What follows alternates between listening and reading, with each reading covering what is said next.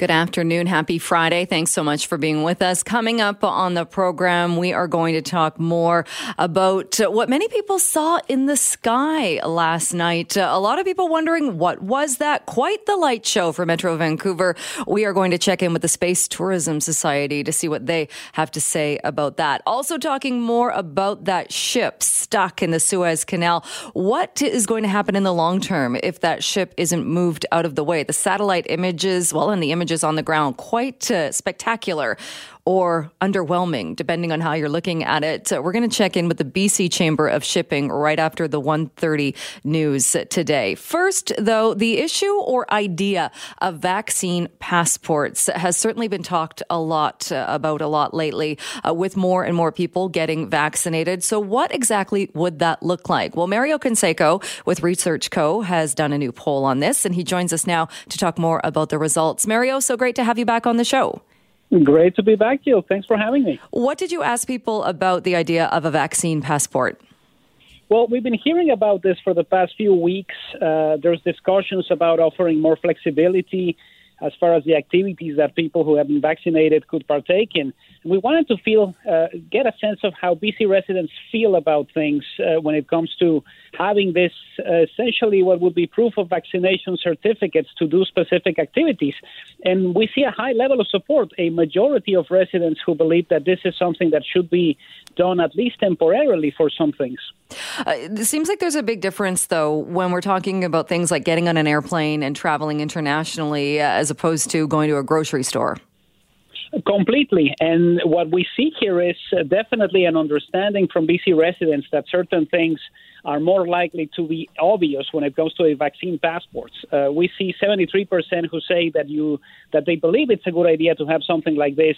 If you're traveling to another country, this is completely understandable. If you're going to a place where COVID-19 is still wreaking havoc, where a lot of people haven't been vaccinated, you don't want to have that ability to come back home and to spread the virus in your community. This is the highest level of support that we see here.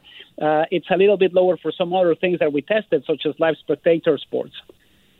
Uh, you also asked people then about travel. If we look at international travel, also say traveling within Canada or even traveling within the province, which I thought was an interesting one. Yeah, we have uh, 64% of BC residents who think it's a good idea to have vaccine passports if you want to travel to another Canadian province. 60% who believe that this should be implemented for travel inside our own province. Now, from a logistical standpoint, this is quite the nightmare. It's definitely easier to keep control of vaccine passports if you're traveling to another country where you need to take a plane, where you're uh, essentially going to be uh, going through all sorts of documentation. Very, very difficult to implement something like this if you're traveling within your own province, unless you have you know, road blockades, which is definitely not something that would happen. But I think what this shows us more than anything is the level of concern from specific communities about somebody bringing the virus into where they live. And it's no surprise that the highest level of support for all of the measures that we tested is in Vancouver Island, which has been relatively unaffected by COVID 19, especially if you compare it to other parts of the province. Uh, which I guess makes a bit of sense. I think looking at the idea of uh, a vaccine passport for within your own province is a bit bizarre. Like you said, a, lo- a logistical nightmare. What are we going to have checkpoints on, uh, on the Sea to Sky Highway, on the Trans Canada Highway? Whereas, like you said, if you're talking about an island or a specific area, perhaps that's a protected area, I, I, I. I guess I could see how logistically it would be easier, but it still uh, seems like a pretty far out there idea as far as traveling within BC. Oh, com- completely. You know, this isn't something that is uh, certainly going to be easy to manage. Let's just put it that way. Um, but ultimately, I think what we've seen is a lot of people who have decided not to travel, who are, you know, essentially following the recommendations of the health authorities and, and trying to stay close to home as much as they can. Um, the notion of this, uh, we really asked it because the summer is coming. Uh, we had a, a little bit of a downward turn in the number of cases of COVID 19 that we had before the last summer. We were able to go out more. We were able to go to do specific activities that we couldn't do in March or April. And we see a high level of support for the notion of if everybody's been vaccinated and you want to go to a concert, you want to go to a live sporting event, we see no problem with this. I, and I'm looking at this too. I mean, the idea of international travel, just getting back to the travel part, I, am not surprised that more people uh, don't have a problem with that because we already have things like that. I mean, there are certain countries that you can't go to, uh, for example, unless you have a yellow fever vaccination, and you have to show that at the airport when you get to that country. So that I think that concept isn't foreign. We've we've been doing that. That's been something that's been there, whereas a lot of the other ideas are brand new. Yeah, absolutely. This is the reason for the level of support to be as high as it is. It's almost three out of four British Columbians who believe that this is the way it should be. Uh, certainly lower for, for all of the other things that we tested.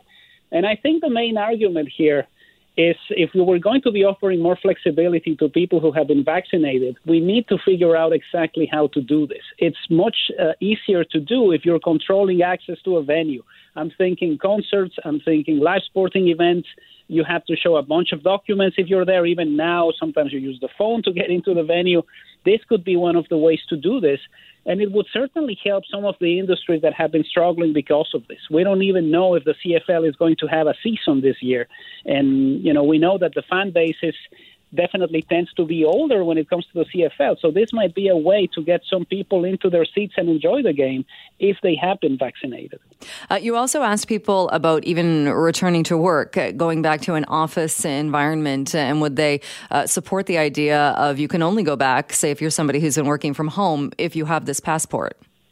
Yes, if we see 58% of BC residents who believe that you should have the vaccine bas- uh, the vaccine passport uh, in order to be able to work at an office. Um, this is very complicated, and probably this is the toughest one, uh, alongside uh, travel within your own province. Uh, the the much much more complicated to to deal with something like this. I don't think employers will be in a position to say to people, "You can only come back if you're vaccinated." There might be ways to deal with this, but the other issue that is quite interesting for me here is that we continue to see a lot of uh, of those who are working from home right now who would like to continue to do that after the COVID nineteen pandemic is over. So it's not only uh, the idea of going back to the office and maybe being infected.